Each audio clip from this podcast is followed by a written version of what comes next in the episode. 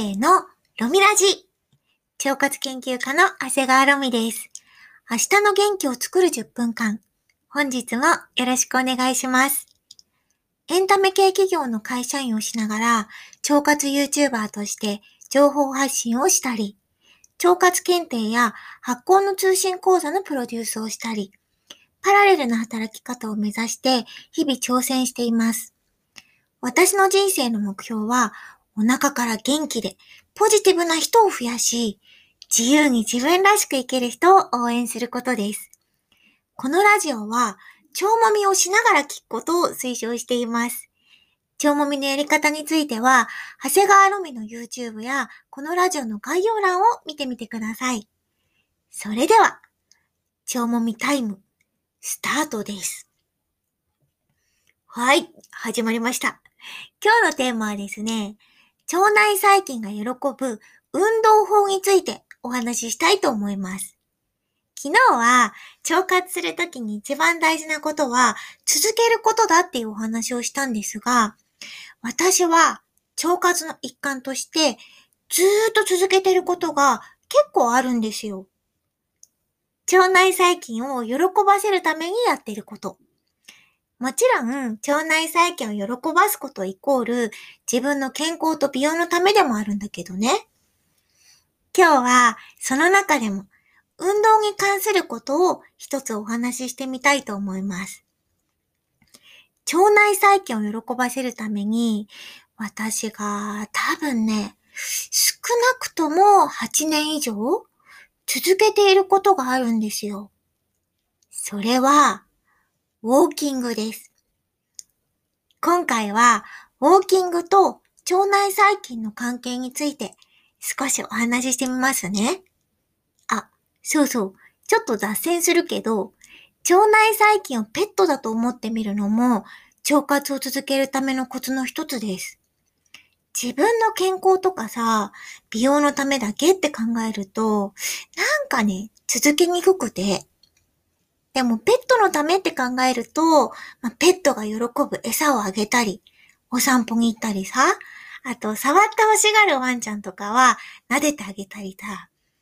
あと喜ぶことしてあげたくなるよね。私、実家で中学生の時からずーっと犬飼ってて、本当に大往生で19年も一緒に暮らしてくれた子がいたんだけど、そのワンちゃんは投げ、撫でられるのがすごい好きな子だったんですよね。そう、撫ですぎると嫌がられることもあるんだけど、ピタって体くっつけてきたりして、めちゃくちゃ可愛かったんですよ。そうすると、まあ撫でてあげたり、ワンちゃんが喜ぶことをしてあげたいじゃない？だから、腸内細菌をペットだと考えて、喜ぶことをしてあげようと思うと、結構続けられるんです。これもね、人によってはかなり有効なコツの一つだと思いますよ。今日はコツの話じゃなかった。そう、なぜにウォーキングを8年以上続けているか。ウォーキングは腸内環境を良化させるという研究結果がたくさんあるからです。実はね、正直まだ腸内細菌と運動の関係ははっきりと分かっているわけではありません。でも、運動を習慣にすることは健康な腸内環境を作る上でとても大事だとされる研究結果がたくさん出ているんです。例えば、アメリカのコロラド大学の研究チームが人生の比較的早い段階でウォーキングなどの有酸素運動をする習慣がつくと健康的な腸内環境が作りやすくなるっていう報告をしてます。運動することで腸内細菌層が改善し、免疫システムとか自律神経が安定して良い結果をもたらすって言われてるの。無酸素運動と有酸素運動を比べると、やっぱり有酸素運動と腸内細菌の関連が高そうっていうデータが多いんですよね。それもさ、習慣にすることが大事で、一日でも早く習慣にして、やり続けることがその後の腸内環境にとってとても大事なようなんです。私は元おデブなんですが、本当にね、学生の頃は今より20キロ以上体重が重くて、70キロ台ぐらいだったんですよ。まあ、小学校の時とかは身長は150センチ台かな？でね、学校ではもう知らない上級生とかから、もうすれ違いざまに、もう邪魔だよデブって言われるぐらいには、まあ太ってました。この時さ、運動部とか入ってたらよかったのよね。もうね、悪循環なんだけど、体重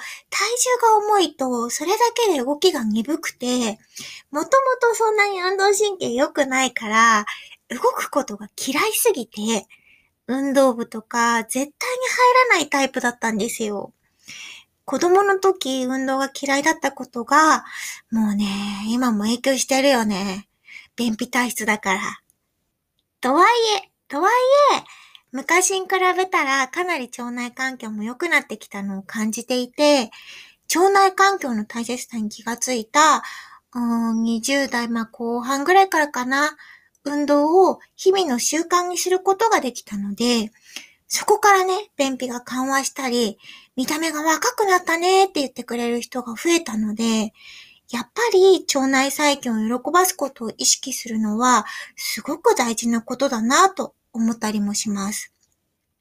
そう。だから今このラジオを聞いてくれた方は、一日も早く習慣にしちゃうことをお勧めします。習慣にすることを考えると、やっぱりね、ウォーキングが一番やりやすいと思うんですよ。私は毎日1万歩歩くようにしてます。ただ、今全く歩かない人が、いきなり1万歩歩こうとすると、絶対挫折するじゃん。